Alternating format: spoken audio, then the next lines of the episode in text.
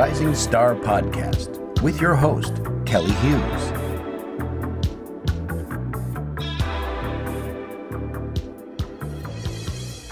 On today's show, I'm going to be talking with Larry Studnicky, the High Plains Drifters lead vocalist, songwriter, all around Renaissance man. They've got a brand new single out now called Alone on Christmas Day. I'm really digging it. We're going to talk about that and much more. So, welcome to the show, Larry. Hi, Kelly. Thank you for having me. It's good to chat with you again. It seems like you're on a roll this year the songs from our summer 2021 EP, which I mean, yeah, a couple of those did real well on YouTube. We we have a great video team in Norway, and they they produced some awesome stuff for our songs uh, since you've been gone, and the one that got away, and he reminds me of you, and all of those are in the low millions of views each. So that that's cool. You know, it's really interesting about most popular musicians. It doesn't matter what genre they're in. At some point, they all have to take that crack at doing a Christmas album. Over the course of our 12 years together as a band, I've, for reasons that I really can't explain, I've, I've cranked out three Christmas songs. None were deliberate. I didn't sit down to write a Christmas song, although I, I understand why any songwriter would. If you could, if you can get something that becomes a perennial, uh, you're literally golden. You know, um, so, well, but, Mariah Carey goes number one every Christmas season. Yeah, she she uh, that, that that's an awesome song, and uh, yeah, I mean her grandchildren will be living off the royalties, I'm sure. Oh my goodness! Well, talk about yours is it's it's got some romance in it. It's talking about I I think it taps into the thing people don't realize is how only people get at Christmas, or it brings a lot of relationships to a head. Maybe people are, you know, uh, asking people to get married on Christmas, and and it's just kind of like the Christmas part is almost like the least important. It's almost yeah. like these human relationships are more important. Yeah, I, I, I've read that that you know depression and drinking become big problems for a lot of people during the holidays. Um, I was spared that uh, but I can certainly sympathize with, you know, going into a Christmas without someone meaningful in your life, um, you know, male, female, whatever. Um, but on the flip side of that, I can remember, you know, when I was a younger guy and me and all my buddies were single, and know, there's some guys who'd sit there and go, I'm going to have to break up with this girl before Christmas, or I'm going to have to buy her a really nice present, and I don't want to send the wrong signal, you know. Um, I I never I, I never operated that way. I was you know I, I love Christmas and I love the gift giving aspect of Christmas. I consider myself really lucky now to you know be in a good marriage with you know a daughter who I adore and I, I shower the girls with gifts every year. Well, how about the whole thing of if you're dating someone, it's like, oh, do I bring them home for Christmas to meet the parents? that you know I, am very far removed from that, but that's that's a that's a big thing for any guy or girl with respect to their significant other. Uh, I can remember a couple of disastrous visits to girls' parents' houses in my past. I, I, I knew, you know, like within several hours of walking through the door that I was toast. and, and, yet, and yet, and yet, I had to, I had to get through whatever that was, whether it was dinner or a day or God forbid an entire weekend. You had to suffer through it, knowing that when you got back to wherever you had been hanging out with that girl, she was going to dump your ass. And isn't it better to get it over with on Christmas? No, better no, like better better to get it over them? with better to get over with a month before Christmas. If you, if you're if you're heading that way, a month before Christmas. Get it done. Get it done before Thanksgiving. Here young people don't remember the the Christmas office party, and if you would bring your you know girlfriend at the time to that. Do you remember those uh, days? I was yeah I was I was a young lawyer in New York City in the 80s, which was a crazy decade in New York. And this was, you know, before before the woke movement, before Me Too, before DEI, before it was pre-AIDS, pre-social media. It was it was a completely nutty time, and I was at one of the bigger law firms, and back in those days, at least I don't know if this is true everywhere, but the big law firms would throw firm-wide parties uh, for all levels, you know, from the people in the mailroom up to the most senior partners. And I think it was while I was there that eventually they uh, they killed part of that, and they started to have separate parties for just the lawyers and just everyone else because they found that at the mixed parties, too many of the lawyers were getting hammered and hitting on support staff, some of whom were dating other support staff, and fights were breaking out. so it was it was crazy. Oh no. it, was, it was it was insane. That's what's so fun to talk about to people like the 80s and 90s when you could actually like have alcohol at an office Christmas party. Well, yeah, you could do you could do anything pretty much because nobody. And I, I mean, you weren't ringed within five seconds of making a mistake by ten people pointing cell phones at you and filming you. You know, you could screw Oh up. goodness. You could screw up and still have anonymity. Oh, no. Song. Oh, with Elvis, know, Blue To me, that was almost like the ultimate of being lonely on Christmas and, you know, thinking about some lost romance. Where do you think your song fits in on that? On the scale, Mm. of, is there any optimism? Is it? There- is I- it There's there's a lit there's a little bit of optimism in the third verse. You know, the guy the guy starts out pining after a girl who he met and fell in love with one Christmas, and he's wondering where she's gone. She's she's disappeared on him. He he hopes he's he hopes she's coming back to whatever their hometown is. But by the third verse, he's pretty much given up and he's decided to move on and find love somewhere else. That, that that's probably about as optimistic as most of my songs that involve women will get. Well, do you also remember when on Christmas Day, like everything was closed, even restaurants?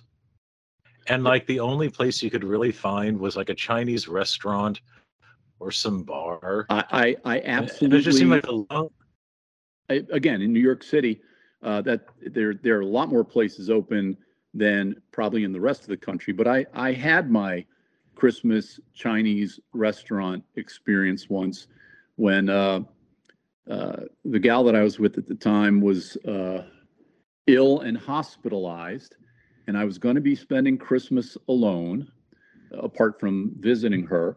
But my mom and my youngest brother came to New York to spend Christmas with me uh, last minute. Uh, I hadn't planned anything, and I ended up, uh, we ended up uh, like in uh, the, you know, the Darren McGavin, Peter Billingsley movie, A Christmas Story. We ended up having duck in a Chinese restaurant around the corner, and I was, I was happy as a pig in shit. I thought that was perfect.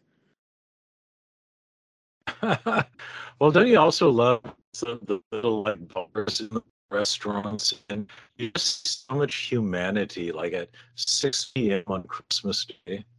I, I've I've avoided. I've, I don't think I've ever set foot in a bar on on Christmas or Christmas Eve, but certainly in that month of December, uh, at least in Manhattan, all the bars take on a more festive air. It seems, and people people are a little warmer and friendlier and more liable to talk to you and be. uh, You know, there there it really is a season of good cheer. I think. I think most people honor the spirit of the season, whether they you know believe in the religious underpinnings or not. Well, tell me this. You know, on the one hand, we think, oh, we don't have anyone, we're alone on Christmas. But the flip side is there can be so much tension with families and relationships.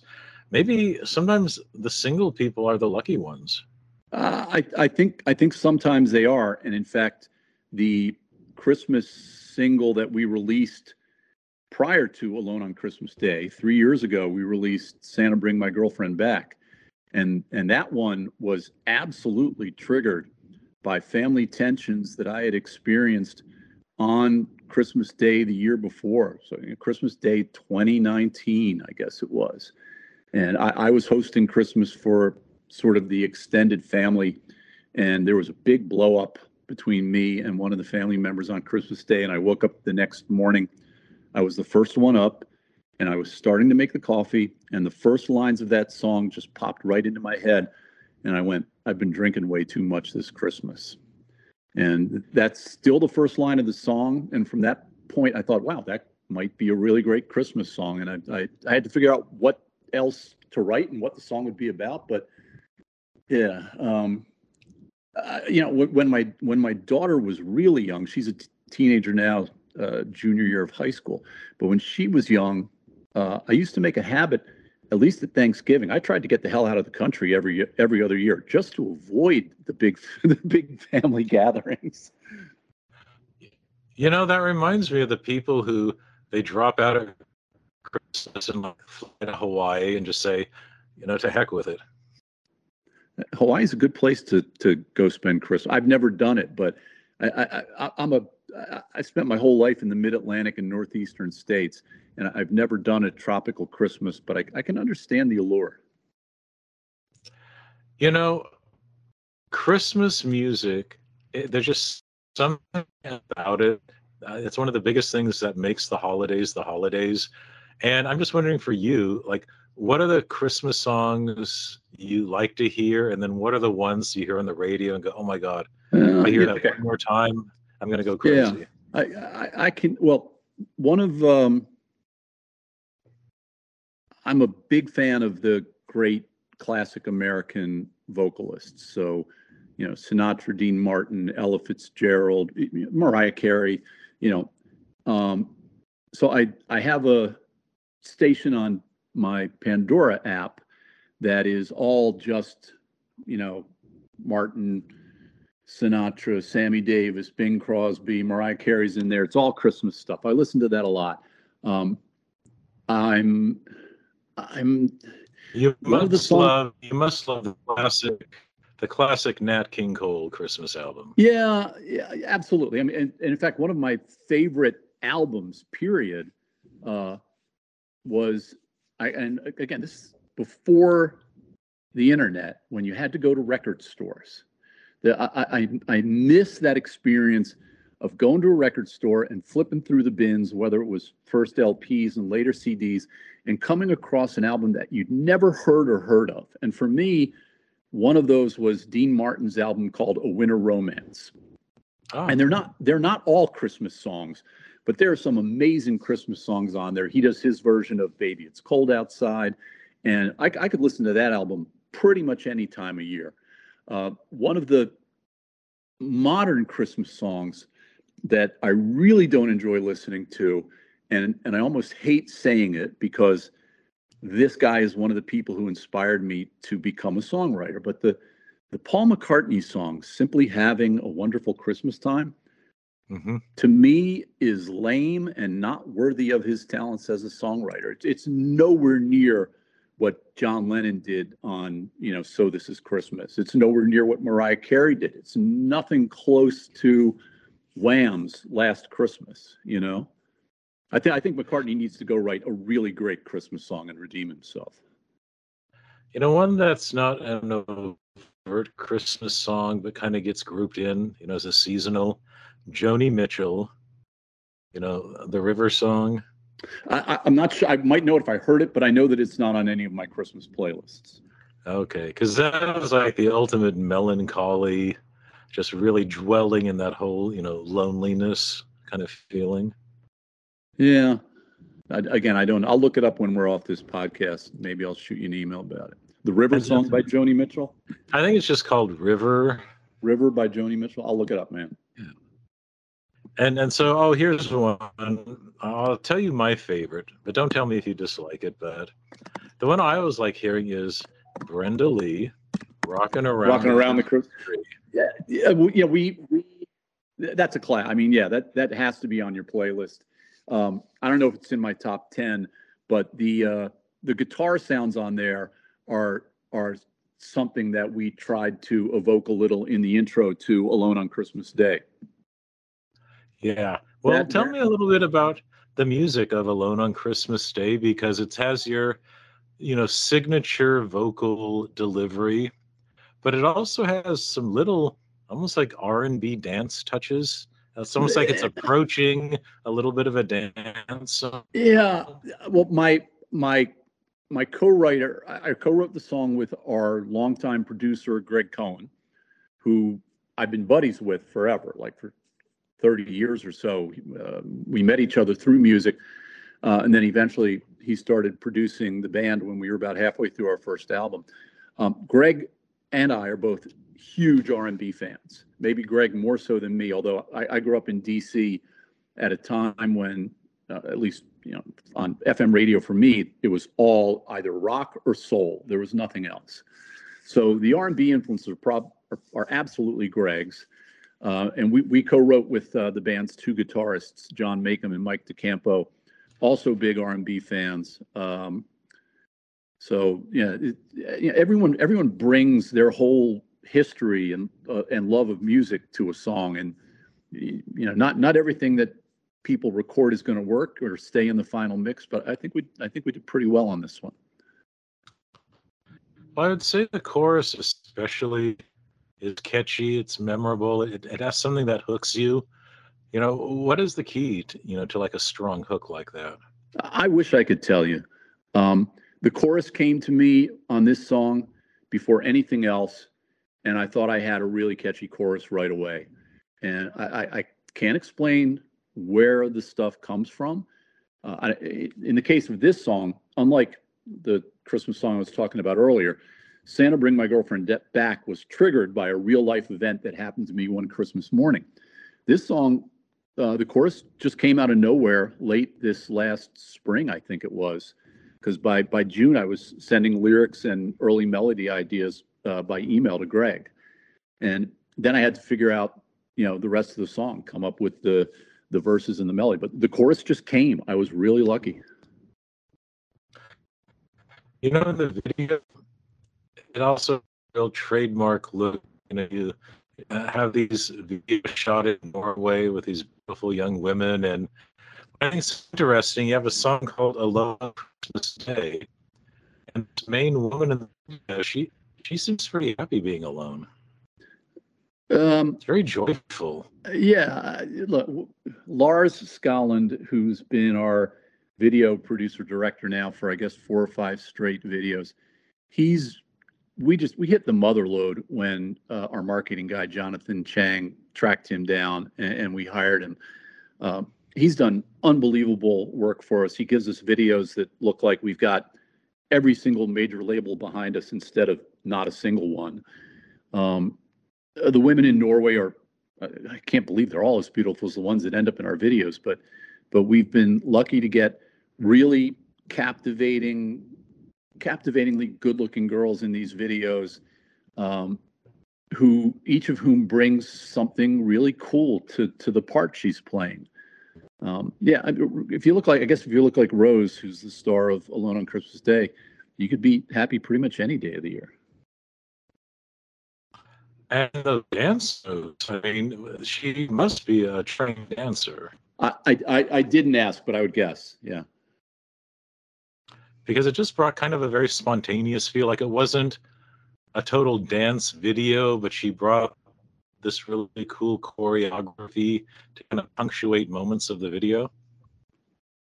I wish I could take credit for that, but uh, you know, the the concept for the video was worked out between our, our marketing consultant, Jonathan Chang, and Lars.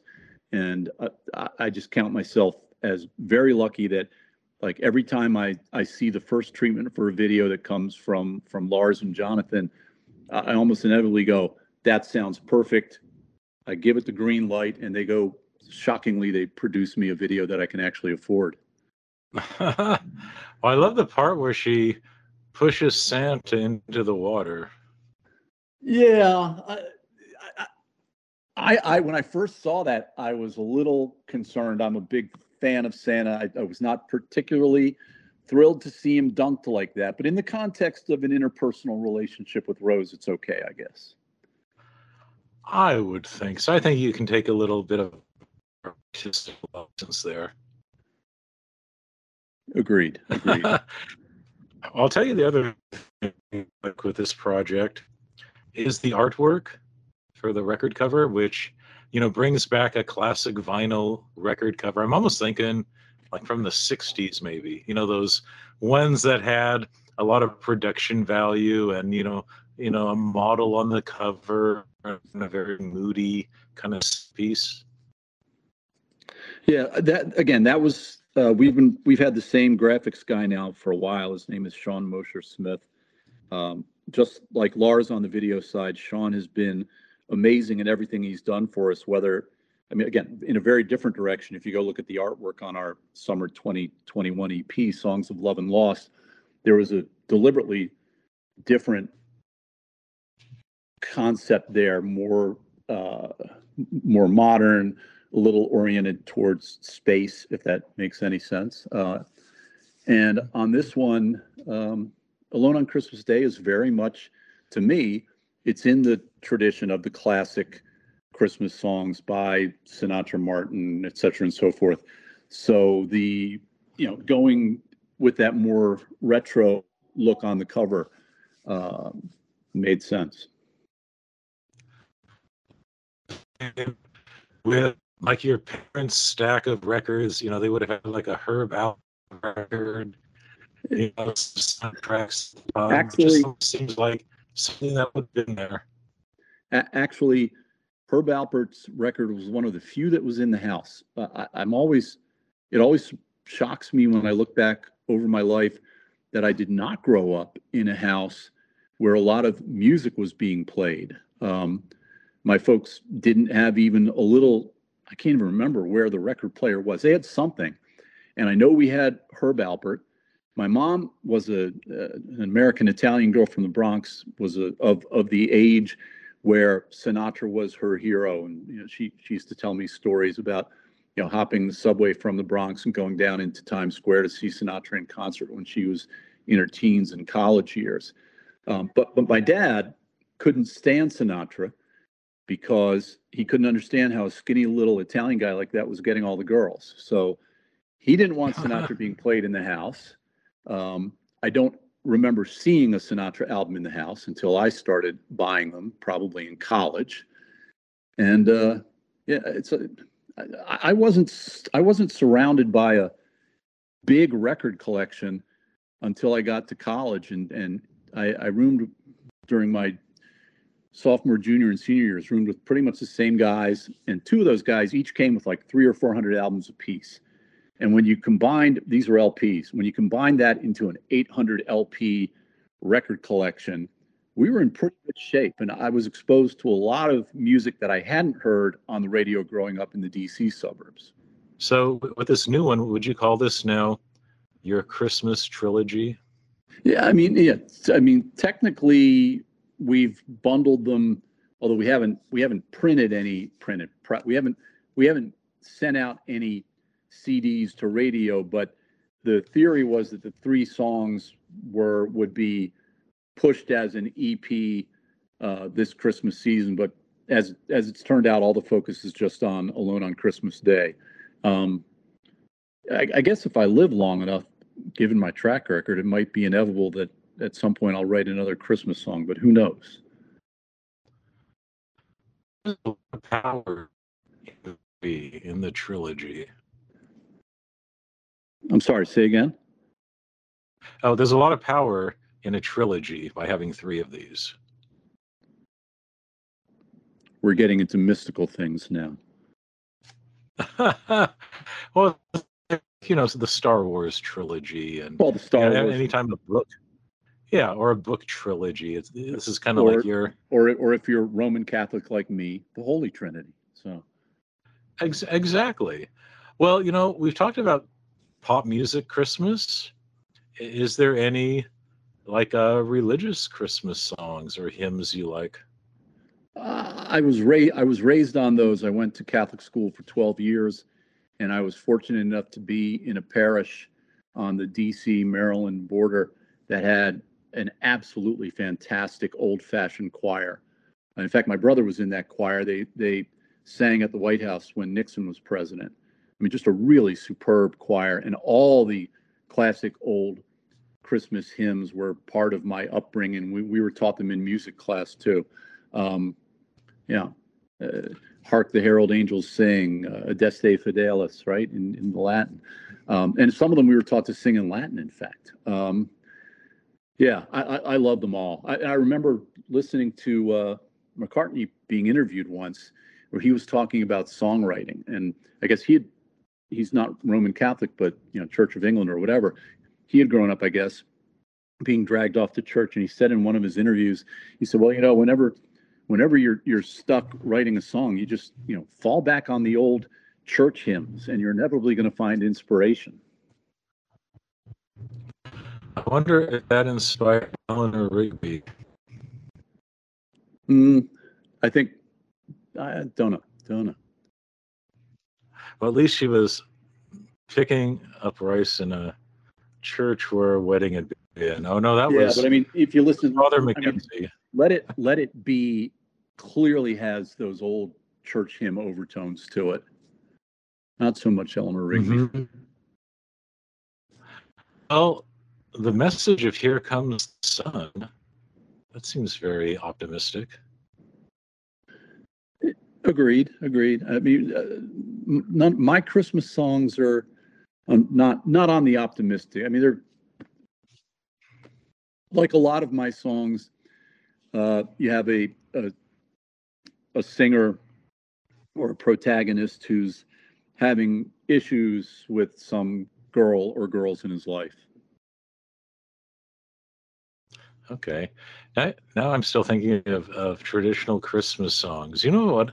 One is uh, kind of almost like modern is uh, "Oh Christmas Tree," "Oh Tannenbaum." When you Yep, break, that- break that down, th- I mean, that's very old, I believe. I mean, I think it dates back a few hundred years to Germany. And I don't know if it's does it have a weird time signature or something? It's got something erratic about it. You're you're at, you're asking the wrong guy. I, I, I I've I've never studied music and I can't read or write music. So time signatures. So how how have you become such a songwriter? again hard to explain, but somewhere around my sophomore or junior year of high school, I just started hearing lyrics and melody in my head, and I started scribbling them down on little scraps of paper and trying to memorize the melody lines. Eventually, you know, spitting them onto little cassette recorders, and uh, so it. Uh, I, I was I was not trained, but but the songs write themselves in my head, and then I go through this crazy exercise where I sit with initially with Greg, our producer, maybe with one or one or more of our guitarists, and we work out the basic structure of a song based on me trying to explain to them what the sounds are that I hear in my head. And I've, it's not it's not that unusual. I mean, at least I've learned it's not that unusual. Um, and I'm not trying to compare myself to Michael Jackson, but he worked kind of the same way. He couldn't read or write music, but he could hear notes and chords and other instruments in his head, and he was able to convey them to really talented producers and musicians who who figured who could understand what what he was hearing. And and that's my process. It it it's ridiculous to watch if you're if you if you were just if you walked into you know the the studio when we're working on a demo it's me sitting there trying you know trying to sound like certain guitar chords or trying to it's, it's a lot easier to convey actual notes whether they're piano notes or guitar notes but once i start mimicking chords it, it starts to sound really ridiculous but they but the guys figure it out they're really brilliant musicians and they pretty much always can figure out what i'm hearing in my head Wasn't Tom Petty kind of like that too? I don't know. I don't know. I, I haven't. I haven't. I wish I. I wish I'd. I regret that I didn't see him perform, and I haven't gone out of my way to track down interviews with him to see what his. I, I do remember one famous. I don't know whether it was famous to him, but it always stuck with me. Someone asked him once about the songwriting process, and his response was something like, "I can't explain it to you. It's this mystical thing." it just happens. You know, I, I I was watching an interview. I don't know if it was on YouTube or actually something that I saw on television, but it was the the three Gees being interviewed on a late night talk show, and the, whoever the host was asked them about one of the songs in the Saturday Night Fever soundtrack. I forget which one. Let's say it was "Staying Alive." So the host goes, "Guys, how long did it take you to write "Staying Alive"?" And Barry Gibb and one of the other brothers blurt out almost simultaneously, three minutes and 32 seconds. And the host was take, and the host was taken aback. And he goes, he goes, what? What do you mean? And and Barry, Barry answered, and he said, I can't explain it, but the entire song just poured out, finished in three minutes and 32 seconds. And then we just had to figure out, you know, lyrics, melody, and then we had to figure out all the instrumentation. And sometimes it absolutely happens that way. You can be somewhere and a song starts in your head and you know it's yours, or at least you, you hope it's yours. You hope it's not something you heard somewhere else. And then you you you grab that first musical idea or lyric, and three minutes later, when you're lucky, you're done. It doesn't happen often enough. It doesn't happen often enough, but it does happen. I love stories like that. It it basically takes the time the the length of the song is the amount of time it took to compose it so, sometimes if you go back to our debut album uh, our song jennifer aniston why are you single uh, i wrote it in the short span of time it took me to walk from the northern edge of herald square in manhattan to the southern edge of herald square which is maybe four blocks um, and then right before i hopped on the path train to go underground I pulled out my iPhone and I, I sang the whole song into my iPhone. It was it was done in, in a four block walk. What do people do before iPhones when they couldn't capture that and you know they'd get home and forget it? I, I, I you have to keep you, you used to have to keep the melodies in your head until you could get to a tape recorder. I remember an interview with John Fogerty from Creedence uh, he he never went anywhere without a notebook or at least a scrap of paper and a pencil to write on. Um, but he he tended to keep one or more songwriting notebooks on him at all times. Um, I think Keith Richards, uh, if I remember something that I saw him interviewed on, he used to keep a notebook at his bedside or or even a tape recorder at his bedside. And yeah, and one morning he woke up and he found on the tape recorder the guitar chords from Satisfaction, which he had clearly recorded somewhere in the middle of the night before, but he had absolutely no memory of waking up and playing those chords into the tape recorder. That is crazy. I think that's a true story, or at least according to Keith Richards, that's a true story. Yeah. I, I used to like, want, you know, artistic people have. Yeah. I was just going to say, artistic, they all have a unique method you know and it seems like you know you would have that too like do you have your own unique kind of well, record I, keeping i used to now everything goes on my iphone but back in the in the 80s and 90s when i was I, I was reasonably prolific it seemed although not all of it was good a lot of it was crap but if i was heading out on a saturday or sunday just to aimlessly roam around manhattan i would have one of those little four or five inch long dictaphone cassette recorders in my pocket. And inevitably, roaming around Manhattan, either I'd come up with an idea or something in the environment around me would trigger an idea. And I'd find myself standing on a street corner, uh, sometimes just singing notes into the tape recorder, sometimes singing melody and lyrics into the tape recorder. But a lot of a lot of songs started and got preserved that way now you know my iPhone's with me everywhere I go, and uh, I mean the worst the worst thing. The thing about that is, well, when you just write it down, like you write some lyrics down, it's it's amazing how quickly, like when you get home, you can't remember the cadence or the melody. I know. They're I, just I, words I, on the paper. I I have some I have some lyric sheets like that, and I have no idea what the melodies are. I, I used to, but there are old lyric sheets laying around. I don't know what the, the melodies are, and you stare at them, you go, what might that have been? Could it have been any good? Could it have been on a record, or was it a piece of shit? You know? Have you ever been heartbroken where you kind of remember it as this was really good? Yeah. I, you just cannot get that melody yeah, back. I, I have a couple of those where there's a light bulb in the back of my head saying, back when you first wrote this, this was really catchy, but I can't remember the catchy part at all. You know, modern music, I, you know, I don't want to discount it all, but there's this trend, I think it's been going on for the past 10 years, where people just repeat words or repeat phrases. And it's hooky, but it's not melody. I mean, a, a, classic practitioner or violator of that would be Rihanna.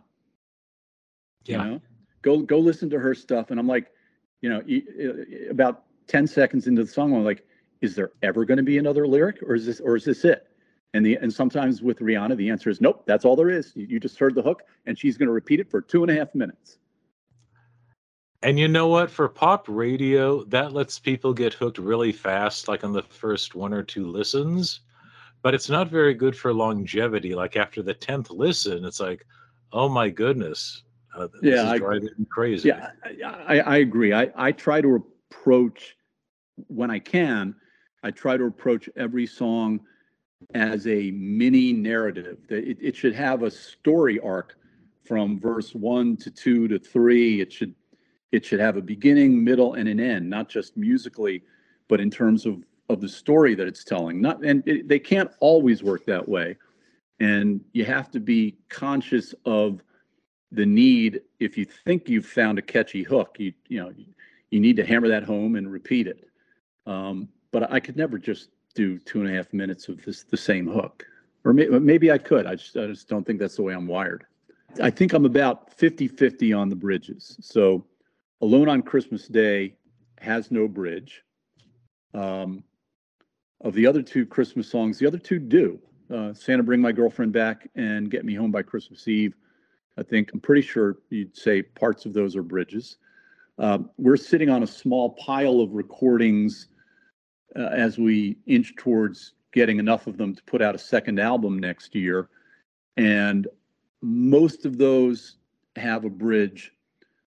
Um, I've occasionally been stuck writing a song that I think should have a bridge, and I cannot come up with one. I am blessed to have in my band. Uh, ano- I mean, all the guys are great musicians. Uh, our guitarist John Makem is also a really talented songwriter in his own right. Puts out records under his own name and his band name Binge. And a couple of times I've been stuck, and I've just said, John, I need a bridge. And if you go back to our first album, uh, the first single we put out was a song called Virginia. It has an it has a great bridge, 100% John. Uh, John also wrote parts of, uh, I don't know if it's technically the bridge, it's really an answering part. Our single, He Reminds Me of You, which was the last single we put out before this. Uh, there's a, we put Christina Benedetto, who's usually one of our backup singers, she took lead vocals and they're, John and I are singing answering parts to her, and John wrote those parts. So, um, yeah, uh, uh, but, but for the guys I work with, uh, my my songs would be pretty plain, maybe boring. Well, it sounds like you're writing songs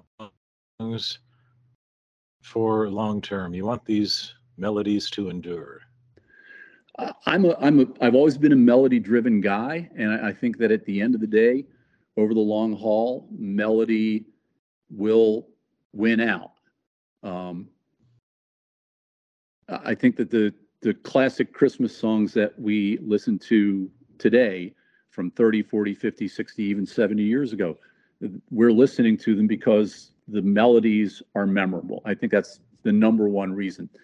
They could have almost any lyrics. You could probably rewrite all the greatest Christmas songs of all time with completely different lyrics, and they'd still stick with you because those melody lines are just so amazing.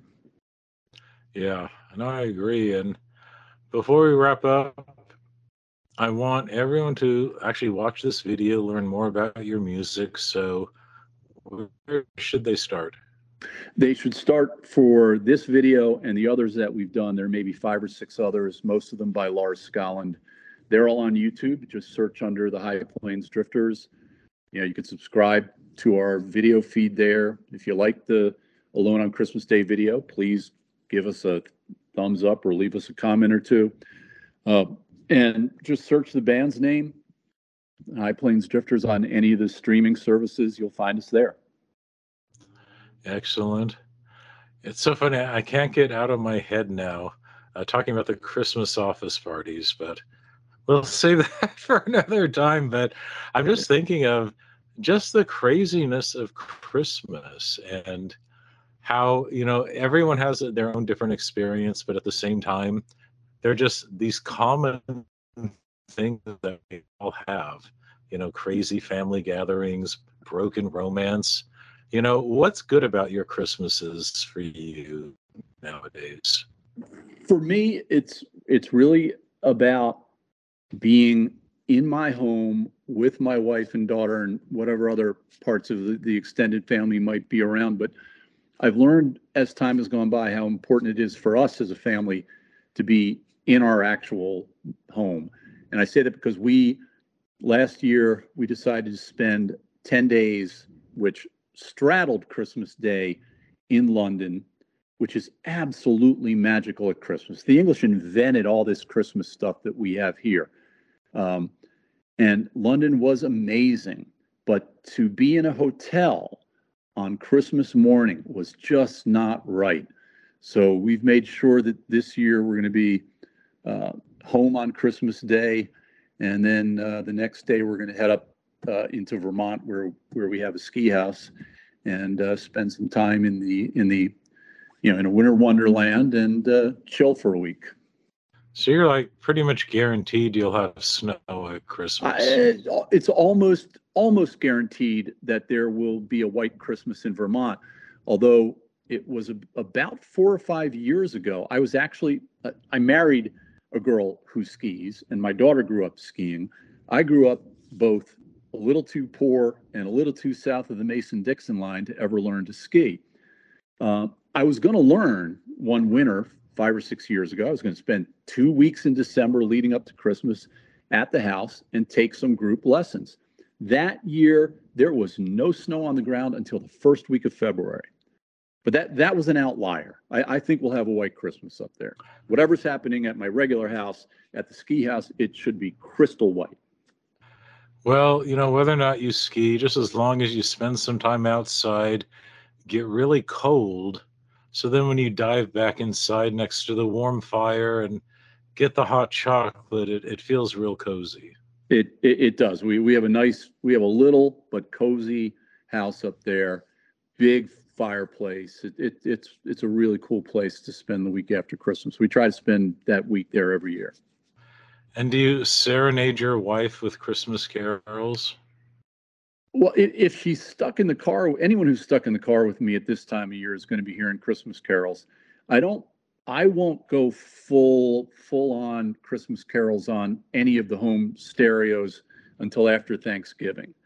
Um, although, although I have started to torture myself with the occasional, usually grade B or C Christmas movie on the Hallmark Channel. I, I love the name of your group, the High Plains Drifters. And uh, remind me again where that came from. Uh, like so much about my um, semi career in music, it, it, it was a, a, fortuitous accident. I must have spent a week uh, batting proposed names back and forth with uh, my marketing advisor, Jonathan Chang. And I, I honestly don't know how anybody names anything in the modern world because it seems like whether it's a book, a film, uh, you know, a song, the, a band's name, uh, it seems that the, the great names or the obvious great names are are taken, and I don't remember what triggered it, but I was I was in my car in between my then home uh, in the New York City area and visiting my mom down on the Maryland Eastern Shore. And uh, I don't know why I was thinking about movies or, or Clint Eastwood, but but I was like, oh, you know, maybe the High Plains Drifters, and I I shot it over uh, to my marketing guy Jonathan Chang, and he said, love it. And I was like, okay. I'm like after a hundred other attempts, let's just go with that and see what happens. Well, I'm going to go out on a limb here and say, you know, your music, you know, it, it's pop and yet it's intelligent. And it seems like, you know, it's something that young people can enjoy, but it also has, you know, something to grasp on for, you know, for a mature crowd, you know, people who grew up with the classics of the 70s and 80s can appreciate U2. And so I just want to wrap up and to have you say, you know, what do you think your style is and, and how do you embrace your past while still appealing to the modern pop market? That is something that we we struggled with as a band and that I, I always struggle with as a songwriter.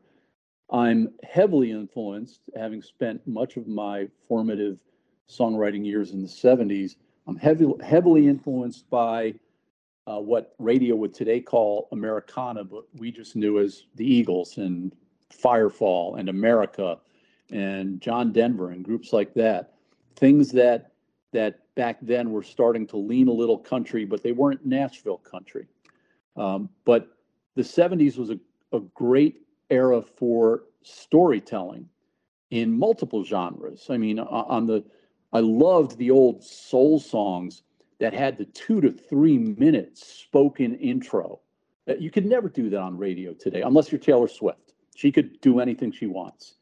But you know, there are these great old soul songs like uh, the Chi-Lites. Have you seen her? You know, you're mm-hmm. you're listening to this guy bemoaning the loss of this girl. He's just talking for two or three minutes before the song kicks in. And so you had black guys, white guys, black girls, white girls. You had this whole storyteller vibe. And I've always loved that.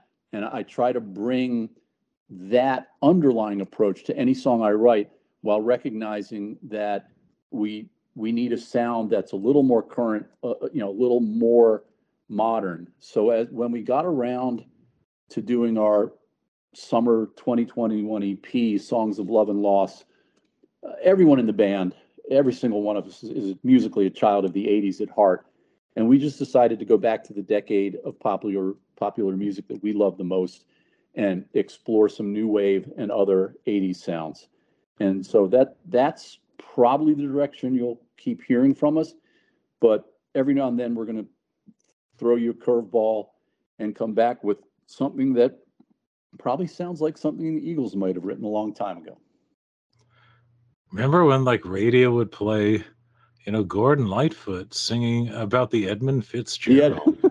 I was I was listening to that song not too long ago, and I was like, it's like this could never be played today. You know, just no way this would be played today. Well, one thing I do know that's going to be played is your music, including the latest "Alone on Christmas Day" from the uh, upcoming EP Christmas Collection. Hey, uh, just to remind everyone, I've been talking with Larry Studnicky of the High Plains Drifters, a group that has so many songs you should go back to. You know, listen to the Christmas stuff, but go back deep into the previous releases. And I think you're just one of those bands that every new project, I think we're going to get more surprises. And, there, you know, our patience, I think, will pay off. I, I, hope so. We, I, I believe strongly in the quality of the the stuff that's in the can and that we're, we're sitting on to release next year. Um, again, I, I'm I'm blessed to have partly by accident and partly by design ended up in a band with amazing, brilliant musicians who bring their own special gifts to every song we do. Um, yeah, I, I could have never foreseen when I did the when I sang the first lyrics and melody of Alone on Christmas Day, never could have foreseen how strong a song it would become in the hands of my collaborators. And, and I, I, tip my hat to them every time I listen to one of my songs. And maybe someday you can host a guided tour of Norway and retrace where all your music videos were filmed. I, I, I, I some subset of the band and I are going to have to road trip to Norway to meet with Lars and, and go to dinner with him and maybe a couple of the girls that have starred in our videos. That, that's a, that's a trip that's got to happen. I can see a little road documentary film being made out of that. With with luck, it would be an experience that would trigger some decent songs. You know. I love it. Well, I'll be first in line to watch it. Hey, I really appreciate what you're doing. You're keeping pop music intelligent, and I really hope we get a chance to talk again soon. I hope so. It's really kind of you to say. I'm, I'm grateful for the compliments. And on behalf of me and the other guys and girls in the High Plains Drifters, we, we thank you for giving us this time and shining a little light on our still very obscure band. This has been the Rising Star Podcast with your host, Kelly Hughes.